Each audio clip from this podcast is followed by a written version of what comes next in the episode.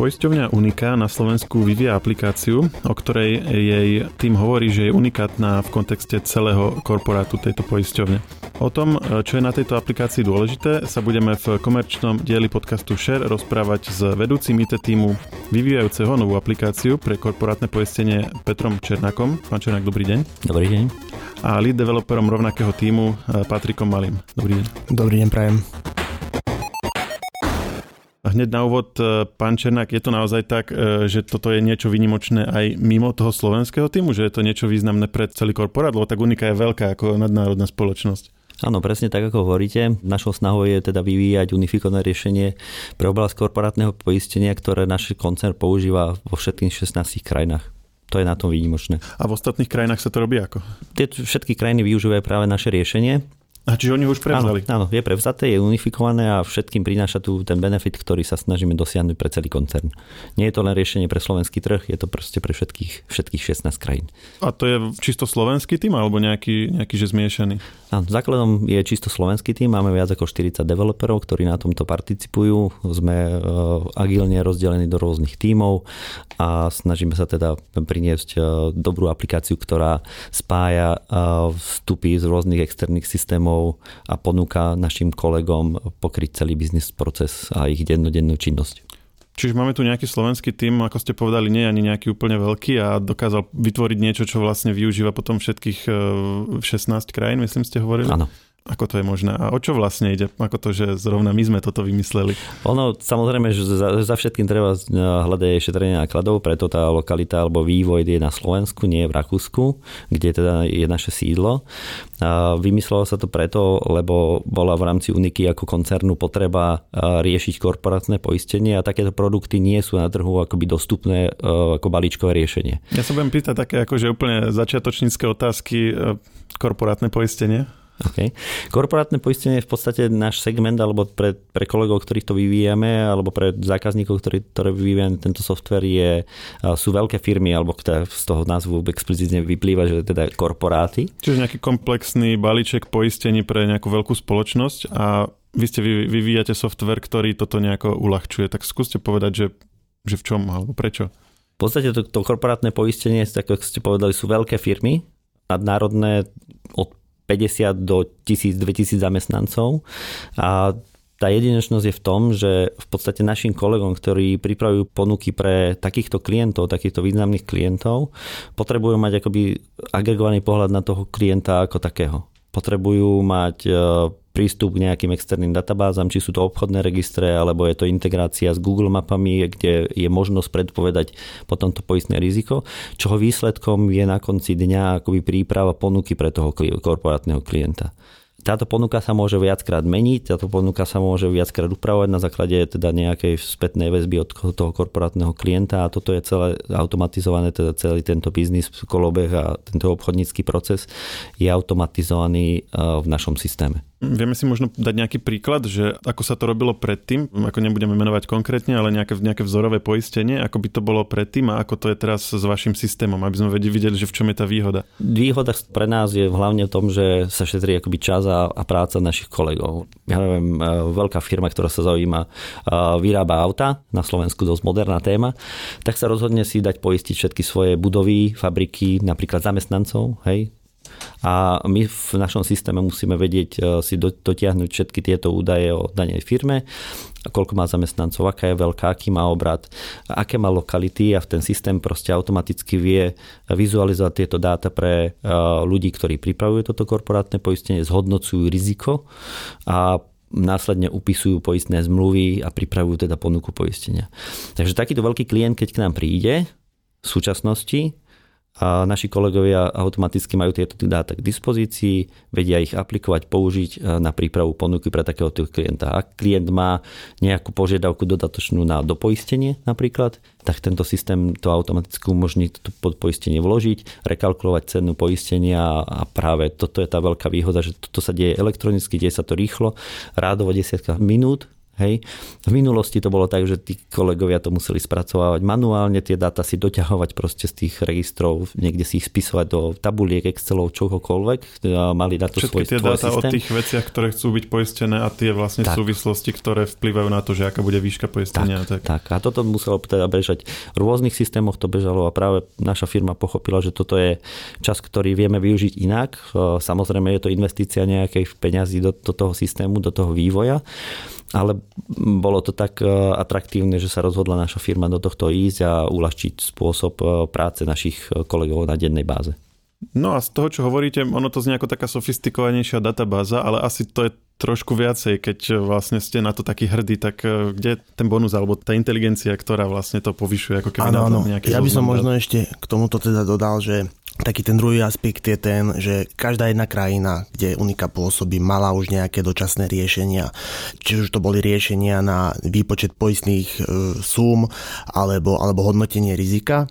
My v podstate týmto programom sme unifikovali tieto riešenia a keď napríklad môžem povedať aj ja nejaký taký ten príklad, tak v minulosti napríklad takéto korporáty poisťovali budovy, tak samozrejme veľmi veľa vecí sa muselo riešiť manuálne. Musel tam prísť niekto, kto hodnotil tie riziká, pofotiť to. Bol to zdlhavý proces, kdežto teraz máme systém, ktorý napríklad už na základe GPS súradníc dokáže vyhodnotiť napríklad vizualizovať storočnú vodu, e, potenciálne riziko e, zemetrasenia alebo, alebo nejakej, nejakej prírodnej katastrofy. A toto vyhodnocovanie je tiež súčasťou tohto nástroja, na ktorom Áno, pracujete. samozrejme.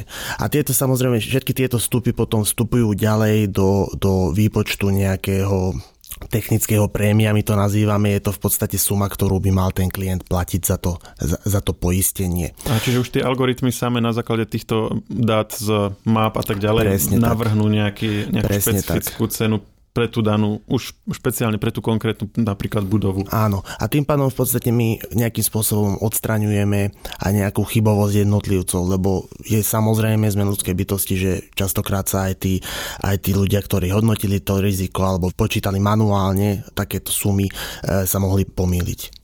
Ako toto riešia iné korporáty? Je v tom niečo, čo je mm, unikátne aj z pohľadu vlastne celkového segmentu, v ktorom pôsobíte? Ono ten trh v tomto segmente je veľmi špecifický, hej, lebo sa jedná o veľkých klientov, prémiových klientov. Samozrejme tie predpisy poistného alebo tie poistné čiastky nie sú malé.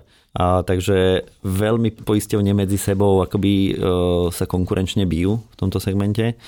A tie riešenia, akoby každá poisťovňa sa ich snaží na svoj obraz nejak pretvoriť správnym spôsobom, aby im dávali čo najväčší zmysel. Nebude tajomstvom a nie je tajomstvom to, že medzi poisťovňami je samozrejme konkurenčný boj, takže moc si do kuchyny nevidíme, akoby tak e, otvorene povediac. Ale máme informácie teda, že z pohľadu nejakých externých konzulačných firiem, ktoré teda sa chodia e, pozrieť do poisťovne a hodnotia teda poisťovne, že tento systém je unikátny, že takéto akoby spojenie tých e, dát, dátových tokov, ktoré my máme, nie je na trhu momentálne nikde. A či už e, to, čo spomínal kolega, hodnotenie teda národných katastrof alebo integrácia teda nejakých 3D, 2D map a vizualizácia takýchto, takýchto situácií už dopredu ktoré ovplyvňujú teda tú kalkuláciu poistenia a skracujú ten čas prípravy ponuky, tak to je unikátne, čo u nás vidíme, že vieme našim kolegom priniesť a dodať. Ešte treba dodať v podstate, že ja som povedal iba naozaj jeden, jeden menší segment, to je poistenie nehnuteľností, ale je tam viacero podčastí, ako napríklad poistenie vozových parkov.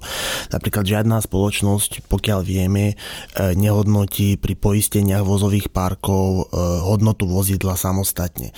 Náš systém napríklad dokáže vozové parky, kde je 15 tisíc vozidiel v podstate vyhodnotiť behom pár sekúnd, vyhodnotiť skutočnú reálnu hodnotu tých vozidiel a na základe toho teda postupovať ďalej v procese. Aha, čiže normálne sa to zoberie ako nejaká masa, spriemerujú sa tam nejaké hodnoty a to sa poistí ako celok? Áno, každé jedno vozidlo, v podstate my dostávame informácie o vozidlách, niekedy tam tá dátová kvalita nie je vždy najpresnejšia, nedostávame napríklad niekedy VIN čísla. A snažíme sa na základe vstupných dát odhadnúť cenu vozidla, pretože na konci dňa každé jedno to vozidlo nejakým spôsobom prispieva k tomu, koľko ten klient zaplatí. Hej, čiže ja môžem mať 15 tisíc vozidel v vozovom parku, z ktorých 14 500 bude Škoda Octavia a môžem tam mať 10 Lamborghini alebo, alebo čokoľvek iné, čo v podstate výrazným spôsobom prispieje k tomu, aby to poistenie bolo vyššie.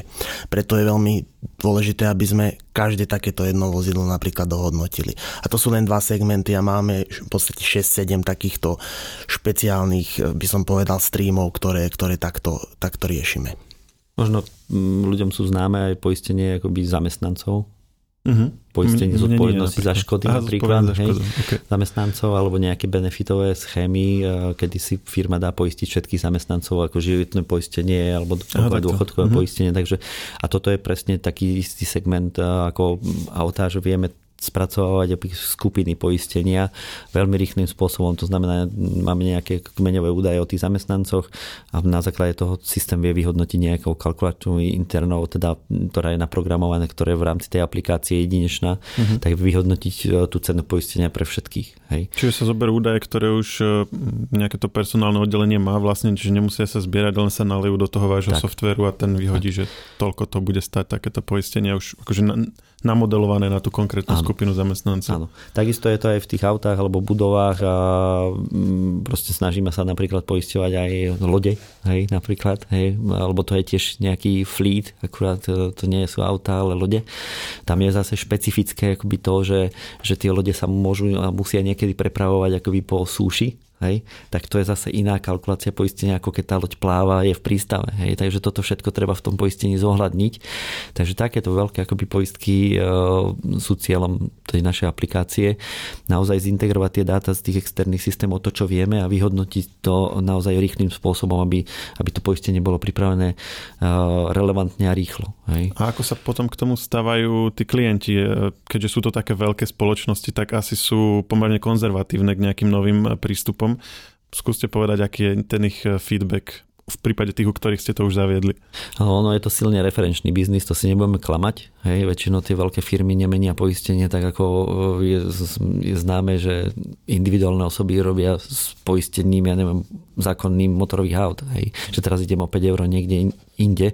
Je viac je to spojené s tým systémom, ako potom firma pristupuje aj k škodám, hej, keď sa riešia takéto veľké, lebo to môžu byť škody v rádoch miliónoch. Hej. Keď vyhorí nejaký hotel v Tatrách, čo sa stalo prednedávnom, tak proste poisťovňa plní milióny. Hej Takže je to naozaj referenčný biznis, je to lojálny biznis a samozrejme musí to byť profitabilný biznis na konci dňa pre všetky strany a, a nebudem klamať, že poisťovňa to musí mať dobre spočítané, hej, ale z pohľadu klienta je to naozaj servis od toho klienta. To, čo mu dávame aj na začiatku, akoby ten nejaký 360 stupňový pohľad na toho klienta pre, pre príprave tých dát a, a aj tá znalosť toho klienta umožňuje to, že, že ten klient má potom v nás dôveru. Ale tá dôvera sa najviac vybrúsi pri tých hraničných situáciách, kedy sa riešia škody poistenia, lebo to je, to je gro poistky. Hej. Áno, ono je ešte potrebné spomenúť, čo z tej aplikácie v podstate ten samotný klient dostane. Je to v podstate výstup, ktorý není len o tom, že dobre, teraz toľko to zaplatíš, ale, ale my mu ponúkneme kompletnú aj, aj časti analýzu. Čiže to hodnotenie rizik e, zahrania nielen to, že dobre, takéto sú tu rizika, ale samotní tí, tí risk inžiníri, ako ich my voláme, v podstate tam zahrňajú aj nejaké odporúčania. A je tam pekne vizualizované, že aktuálne zaplatíš toľko to, máme takéto odporúčania, ktorý, ak splníš v podstate, by ti mohli spôsobiť to, že v budúcnosti budeš platiť o 15%, mm-hmm. povedzme menej.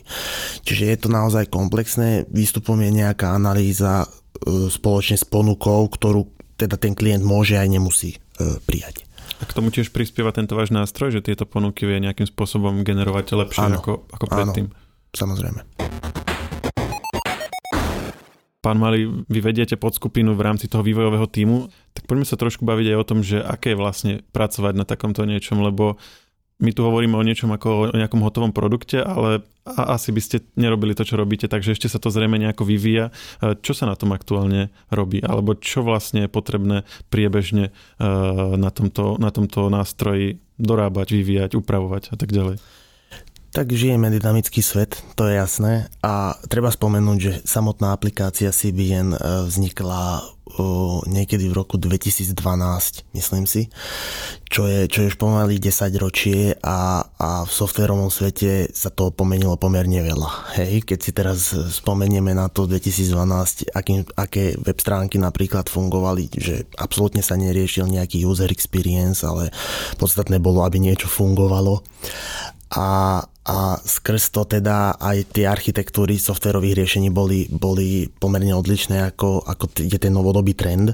Ale podľa toho, čo hovoríte o tom nástroji, tak je to vlastne niečo, čo funguje v pozadí a z čoho len vychádzajú nejaké výstupy. Či, ale keď hovoríte o používateľskom zážitku, tak to znamená, to sa týka koho? Tých, tých zamestnancov, aby sa, s tým, ano, aby sa tým lepšie pracovalo? Treba alebo... povedať, že tí ľudia, ktorí robia v tejto aplikácii, majú mm, veľmi veľa odlišných rol a s tým spojené je aj to, že teda fungujú úplne, úplne odlišne, potrebujú iné dáta na iných miestach a je veľmi náročné vyhovieť každému v tom, v akom momente, čo chce robiť, ako to tam má byť vizualizované napríklad.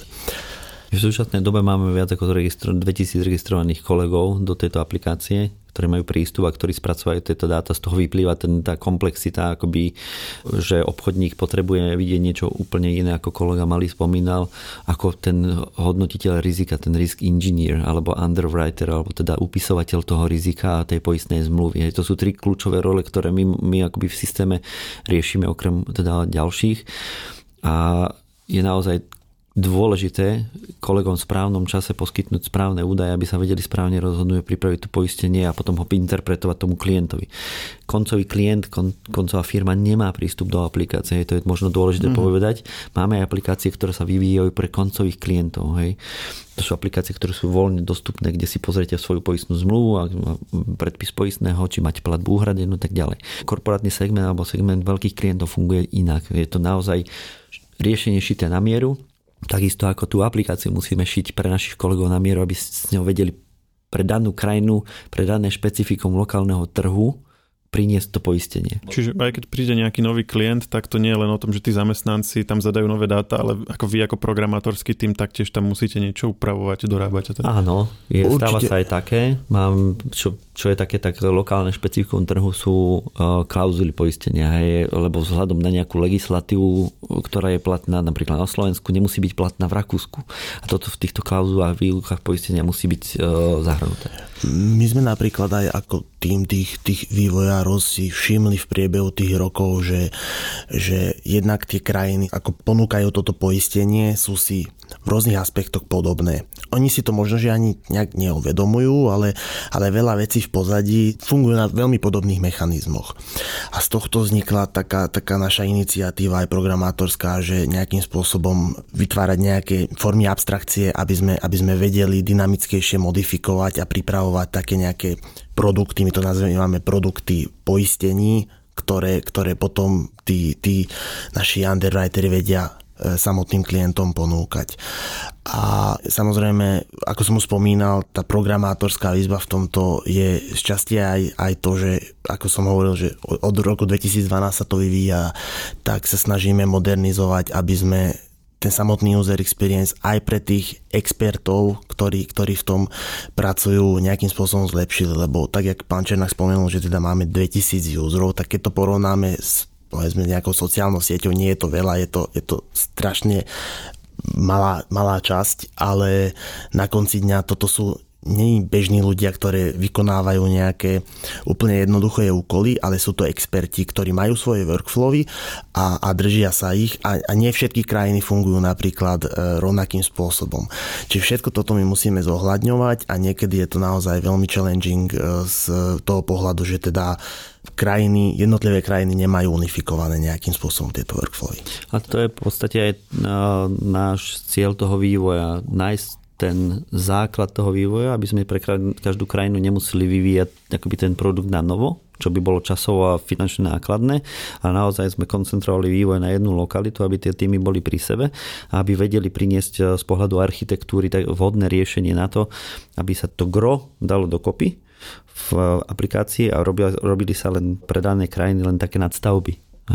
To je veľmi zjednodušene povedanie, ako tá architektúra vyzerá a toto je proste ten benefit potom v rýchlosti a príprave toho riešenia pre, pre dané krajiny. My sa dokonca snažíme to pos, poskytnúť a posunúť ten vývoj až ďalej, že tým našim kolegom z korporátnych e, oddelení dávame tzv. administrátorský modul, kde si vlastné produkty a kombináciu tých produktov z rôznych segmentov poistenia vedia vyskladať a pripraviť si ich pre ten svoj trh. Takže aj tam ideme tým smerom, že odpadáva tá programátorská práca a nastavovanie toho systému ako takého. Takže týmto akoby shiftujeme tú technológiu, ktorá je 10 rokov stará, nie len na úrovni technologickej vrstvy, databáz alebo teda kódu, ale skôr je to taký zmena akoby myslenia a ísť e, trošku ďalej smerom ku kolegom, ktorí dennodenne tú aplikáciu používajú, že dať im proste interfejs alebo priestor v tej aplikácii, aby si vedeli tú aplikáciu prispôsobiť sami pre seba a využiť tie mechanizmy, ktoré sú naprogramované na pozadí. Rozmýšľam teraz nad tým e, z pohľadu toho programátora, lebo podľa toho, čo hovoríte, tak ak tomu dobre rozumiem, tak už to nie je len také ako keby mechanické plnenie nejakých cieľov, ale asi sa treba zamýšľať nad tým, že ten používateľ, ktorý nie je úplne štandardný, ale teda profesionál, ako s tým bude pracovať, čo bude robiť a vlastne už je to také aj kreatívnejšie je v tom potreba pochopiť celý ten systém a potom na to akože vlastne vymyslieť niečo, uh, nejaké riešenie, ktoré tomu bude zodpovedať, že to, ako ste hovorili vy, že ak to tak dobre vnímam, že to už nie je len proste nejaké dávanie postov alebo statusov, ale že proste je tam, je tam trocha potreba rozmýšľať hlbšie. Toto aj z pohľadu programátora taká, že však vy ste programátor, tak povedzte, že je to, je to aj v porovnaní s inými činnosťami alebo možnosťami, kde sa môže, kde sa môže takýto človek realizovať také, že náročnejšie alebo také, že, že to väčšia výzva, dajme tomu? Určite áno. S chalanmi o tom aj veľa kecáme. My sme došli k takému záveru samotnému, že teda aj keď hľadáme kolegov, tak väčšinou nehľadáme programátorov, hľadáme softverových inžinierov.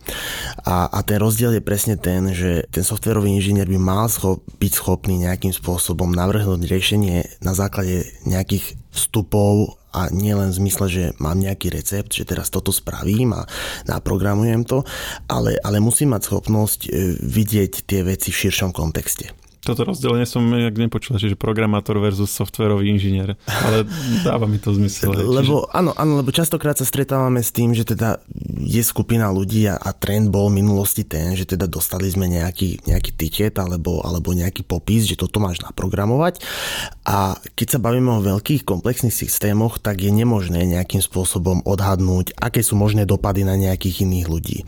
A každý jeden vstup je hodnotný a presne preto potrebujeme ľudí, ktorí, ktorí to dokážu vidieť v tomto širšom kontexte. Preto veľmi veľa investujeme aj do takých vecí, ako sú interné školenia. Mm. Čiže, čiže my sa bavíme aj s tými, s tými ľuďmi, ktorí využívajú tieto veci. Veľmi nám pomohla agilná transformácia. Začali sme škálovať tie týmy a v tomto smere naozaj si myslím, že rapidne napredujeme a vidíme to už aj na tých programátoroch, že teda, alebo softverových inžinierov. A agilnou som... transformáciou myslíme čo? Agilnou transformáciou myslíme jednak spôsob, akým e, zbierame požiadavky, spôsob myslenia, či už programátorov, ale aj samotných e, product ownerov, alebo respektíve ľudí, ktorí zadávajú požiadavky pre nás. E, chceme byť čo najviac blízko tým ľuďom, ktorí v podstate používajú tento systém, aby sme čo najviac absorbovali od nich a aby sme im vedeli čo najlepšie vyhovieť v podstate. A do tohto procesu viete zahrnúť aj nováčikov, keď napríklad niekomu sa zapáči, že ja chcem byť softverový inžinier a nie programátor, ale dajme tomu len skončil školu, viete ho nejak akože previesť tým procesom? Určite áno. My máme veľmi veľa takýchto success stories, by som povedal, kde, kde prišli k nám iba študenti, ktorí ešte e, študovali na univerzite a aktuálne sú technickými lídmi v nejakých našich tímoch, pretože, pretože takýmto spôsobom rástli. Takže ja si myslím, že v tomto, v tomto nejaké obmedzenie nie je. Samozrejme, tie technické skily sú potrebné a všetko ostatné v podstate sme pripravení tým ľuďom dodať. To najväčšie čo tam potrebujeme, respektíve ten najväčší aspekt pri študentoch, aj na pohovoroch to často hovoríme, je tá ochota rásť a, a chceť nejakým spôsobom absorbovať tie nové veci. Pre mňa ešte možno v tej agilnej transformácii my sme zvolili škálovateľný agile, teda framework SAFE, Scale Agile Framework tým ľuďom, ktorí, ktorí sa v tejto téme orientujú, keďže agilita už je, má asi 20-ročné korene a už je to skôr buzzword ako, ako nový trend. Hej? Ale napriek tomu ešte firmy niektoré nemajú akoby zabehnutý tento, tento vývoj alebo nastavený tak, že sa pozerá skôr na hodnotu klienta a nie na nejaké deadliny. Hej?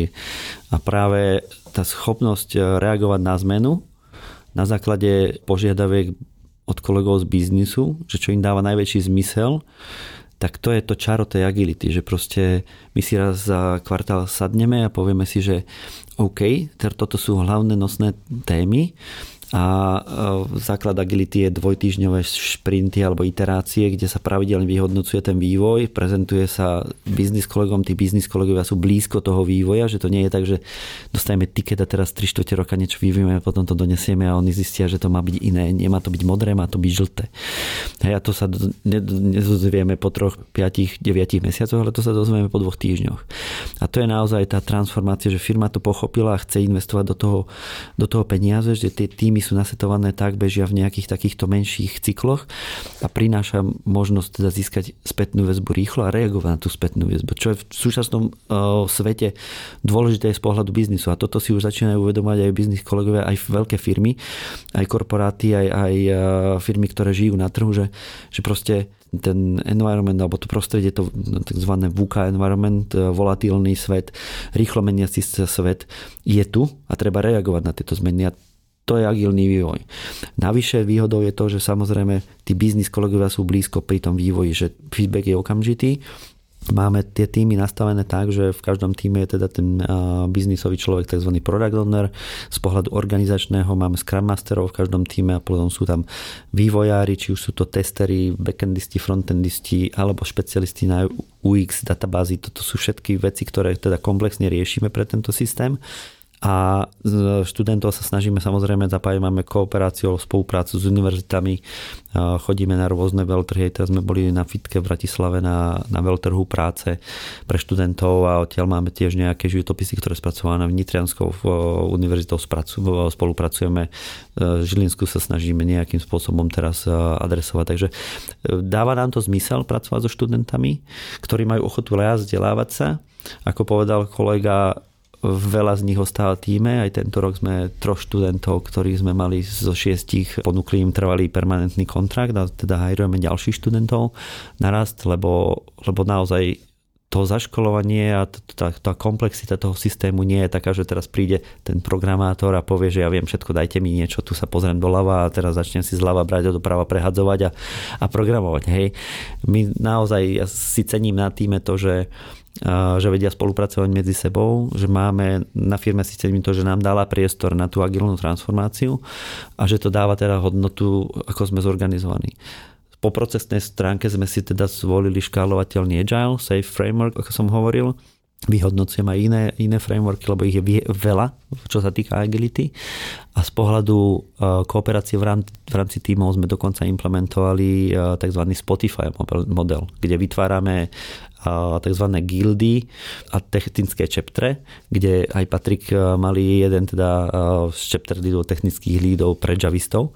Takže títo ľudia majú spoločnú akoby technickú tému. To je, to je zase to čaro, že naprieč tými agilnými témami, ktoré riešia tie biznisové témy v rámci tých jednotlivých rýchlych cyklov iterácií sa vedia tí javisti spojiť, povedať si, že poďme, mám tu takýto problém technologicky sa posúvať niekde a, a rásť. Hej, takže my kombinujeme akoby dva modely, čo nám dávalo zmysel momentálne. Pre študentov napríklad máme špeciálny guild uh, Java Starters napríklad, kde sa seniornejší kolegovia venujú týmto juniorným, juniorným kolegom a snažia sa im dať to podhubie informácií, aby mohli rásť spomínate študentov, e, prácu s univerzitami, e, hovorili ste o pohovoroch, takže z toho je asi jasné, že stále teda ešte hľadáte nejakých e, ľudí do toho týmu a o komu sa vlastne bavíme. Hovorili sme vlastne teraz tak vo všeobecnosti, ale sú to aké konkrétne typy programátorov, alebo máte to vôbec takto nejak fixne zdané, že hľadáme proste tohto a tohto a tohto? Máme otvorené nejaké samozrejme pozície, kde je popísaný nejaký technologický stack, ale, ale asi si dosť veľa uh, nejakým spôsobom uh, zakladáme nad nejakom prvom kontakte, na nejakej, nejakej prvej konverzácii, že naozaj akože naše skúsenosti asi sme spravili skrz to, že sme veľmi rýchlo rástli ako tým, sme mali cez, no nechcem klamať, ale asi 60-70 pohovorov za posledný pol rok a osvedčilo sa nám aj, aj s pánom Černákom, že naozaj prvých 5-10 minút sme už vedeli zhruba, že či sa nám hodí do týmu alebo nie. A samozrejme musel, musela tam zahrať ešte tá technická stránka, ale... Čiže technickú stránku spomínate ako druhu, čiže to áno. nebolo to smerodajné. Áno, naozaj sme prišli na to, že je naozaj veľmi dôležité, aby človek fitol do toho týmu osobnosťou. Dajme tomu nemá až takú skúsenosť povedzme v tom konkrétnom programovacom jazyku, ale má nejaké iné danosti, ktoré vám napovedia, že asi sa hodí lepšie. Áno, presne tak, pretože na konci dňa tie technické vety sa dajú naučiť časom a my máme strašnú výhodu v tom, že naša spoločnosť naozaj veľmi veľa venuje k tomu, aby bol poskytnutý e, priestor na takéto tréningy. Ako Peter spomínal napríklad aj ten Spotify model, v podstate my s tým, že sme založili také chaptre, čo sú nejakým spôsobom zgrupujeme tých technických špecialistov tak e, primárne aj moja úloha je tá, aby som nejakým spôsobom dodržiaval nejaký technologický štandard, aby nevznikali nejaké veľké rozdiely medzi týmami e, v rámci napríklad tých javistov. A, a toto zahrania aj tie tréningy. A ktoré a, sú potom tie vlastnosti, na ktoré sa pozeráte primárne u, u, u nových ľudí? Pre mňa je to častokrát o tom, že aj keď sa rozprávame, tak uh, sa pýtam na to, akým spôsobom by napríklad zvládal nejaké úlohy. Či je to človek, ktorému napríklad vadia veci, ak niečo nefunguje dobre. On ono je to veľmi dôležité v, tejto, v týchto agilných veciach. Je? Lebo sú ľudia, ktorí napríklad pracujú a, a toto nefunguje dobre, ale není to moja starosť, však ja si to nejak odkódim, hej. My, my potrebujeme ľudí, ktorých, ktorých to vadí a prídu za nami a povedia, že toto poďme robiť nejak inak a skúsme to. Mm-hmm. A ešte ideálne, keď nájdeme človeka, ktorý povie, že mám nápad, ako to spraviť.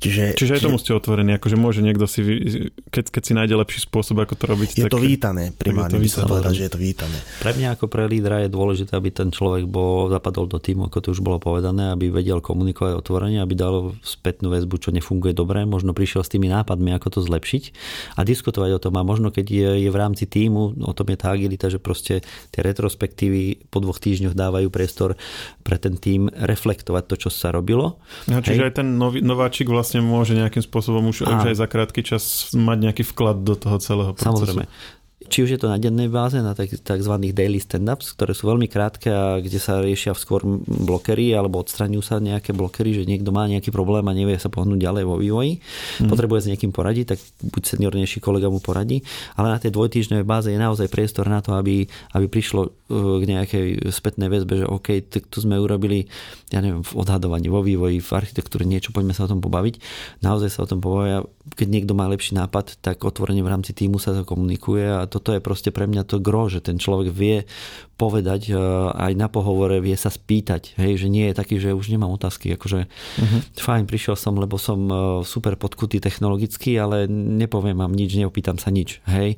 A taký človek proste pre Čiže mňa... takých vyrývačov ťa, ťa... a takých špekulantov a tak, že, že to, to akože vás zaujíme viacej. Aj, keď, a, a môže, mo, áno, aj, hej, ale nemôže to byť len človek, že ja som technologicky silný a robím si svoje. Hej, proste mm-hmm. je to tým, ja to hovorím, že je to tímový šport. Hej, uh-huh. je nás tam viac ako 40 a nie je to tak, že, že proste keby mám futbalový tým postavený z 11 Messiov alebo 11 Ronaldov hej, a, a proste neviem, či by vedeli hrať spolu, keby každý chce mať len loptu. Hej. Proste my kopeme za jeden tým a to je proste to, čo na tom pohovore ja čakám, že proste ten človek sa vie spýtať, vie sa odprezentovať, vie možno prísť s otázkou takou, ktorá v tom kontexte aha, je dôležitá a, a vie s nami diskutovať. A, a tie technické témy, jasné, keď nájdeme fit, je to super. Hej? Ono zas, aby, aby som to troška možno, že upravil, o, zas nechceme tvrdiť, že nepotrebuješ vedieť nič. Hej. to, to ani nie je pravda, hej, lebo však ani o futbale, keď už sa bavíme o futbale, tak tam nemôžeš dať nejakého slabšieho hráča do základnej jedenáctky. Ale máme aj ľudí, ktorí vyslovene napríklad, že nie sú nejak proaktívni, my nič nenútime tým ľuďom, hej, sú to vyslovene tí geekovia, ktorí majú ten smer, nerozprávajú veľa ale na druhej strane, keď sa ich spýtaš, častokrát aj kvôli tomu ten blízky kontakt je dôležitý, že máme veľakrát konverzácie jedna na jedna, máme konverzácie v tých tímoch, keď sa ich spýtaš, tak dajú ti ten, ten úprimný feedback, že podľa mňa je to zlé. Mm-hmm. A t- väčšinou, keď, keď to už povie taký, taký ten geek človek, že je to zlé, tak to je už taký malý red flag, že hop, Hej, to, to nejdeme dobrým smerom. takže, takže... Takže on si to šetrí, ale už keď to povie, tak už všetci to áno, potom berú vážne. Áno, áno, áno. Ale, ale na pohovoroch sa to ťažko, e, ťažko sa to akoby odsleduje, že či je ten človek naozaj taký introvertný, že potrebuje mať len, len naozaj spracovať tie 2-3 týždne, mesiac, 2, pol roka a potom povie, relevantne, to je na pohovor veľmi ťažké. To, čo opisuje kolega Paťo, že proste v rámci týmu mm-hmm. máme proste introvertov, extrovertov, máme ľudí, ktorí proste sú viac aktívni, menej aktívni a s nimi pracujeme samozrejme, ale snažíme sa o ten tým doplňať do takých ľudí, aby to zapadlo ľudskou stránkou akoby. Pre mňa. Ale, ale je to zaujímavé, lebo tiež ma zaujíma, ako to vyzerá potom. Čiže hovorili sme, ako, ako to vyzerá, keď e, je ten nábor, ale aké je to byť tam programátorom o 5 rokov viac, e, čo, čo ten človek získa, ako ho to zmení? No tak zmení, ja dúfam, že dobre. áno, áno. Ale ešte by som možno povedal k tomu, že aby som sa dostal potom k vašej otázke, e, boli sme na univerzite, tuším, 3 týždne dozadu a tam sa študenti pýtali, že teda čo budú robiť, keď prídu k nám ako programátori. Ja som im povedal, že no 3 týždne nič. Mm-hmm. To boli takí zaskočení. Ono, lebo naozaj je ten fakt, ten onboarding proces uh, nie je nejakým spôsobom jednoduchý. Nejaké také spoločnosti, ktoré to robia, že technicky, že výborne by som povedal, napríklad Uber alebo GitLab, deklarujú to, že dva mesiace napríklad tí ľudia nie sú produktívni vôbec a majú nastavené nejaké veci. My sa snažíme takisto nejakým spôsobom nastaviť ten onboarding proces, aby sme čo v najkračšom čase nejakým spôsobom dokázali ich ľudí e, vyprofilovať tak, aby boli produktívni a prinášali hodnotu do, do toho týmu. E, či už je, nemusí to byť vyslovene len o tom, že teda už kódia majú nejaké svoje tikety, ale, ale vyslovene e, dostať ich do stavu, že žijú s tým týmom a už sa začínajú nejakým spôsobom hýbať v tom kontexte. Také naše odsledovanie je, že naozaj my sme sa takisto dostali na tú hranicu, že považujeme takého človeka, ktorý k nám príde, že za dva mesiace je schopný dodávať stabilne hodnotu a už, už má navnímané to naše fungovanie a, a to všetko okolo toho. No a aké to je teda, aby som sa teda k tomu dostal, ja si myslím, že sa stretla veľmi dobrá partia ľudí a na tom si aj zakladáme, na tom hiringu a aj v rámci tých tímov. Máme kolegov, ktorí sú tam 10 rokov, by som povedal, a zatiaľ sa im páči. Takže asi by to bola lepšia otázka pre nich. Ja dúfam, že to na nich nezanechalo žiadne následky. Ale sú spokojní, ja som veľmi rád a, a teda z časti aj, aj pána Černáka, aj, aj moja úloha je tá, aby sme vytvárali nejaké také podmienky pre nich, aby, aby fungovali a zároveň nejakým spôsobom napredovali, lebo naozaj v tom IT svete je veľmi ťažké e, držať krok s dobou a to je t- ďalší argument na to, prečo sme robili ten Spotify model, aby tie chaptre nejakým spôsobom o, dokázali držať krok s trendmi, aby sme vedeli modernizovať, aby sme si vedeli povedať, že toto sú technológie, ktoré majú budúcnosť, poďme do toho, poďme to skúsiť, poďme to implementovať, spravíme proof of concept, vyhodnoťme to. Čiže to je taká súvislá práca a vzdelávanie zároveň. Áno, určite áno. Je to veľmi dôležité, lebo bez toho, aby sme, ak by sme ostali stať v čase 5-6 rokov dozadu, tak by sme nedokázali nejakým spôsobom držať krok.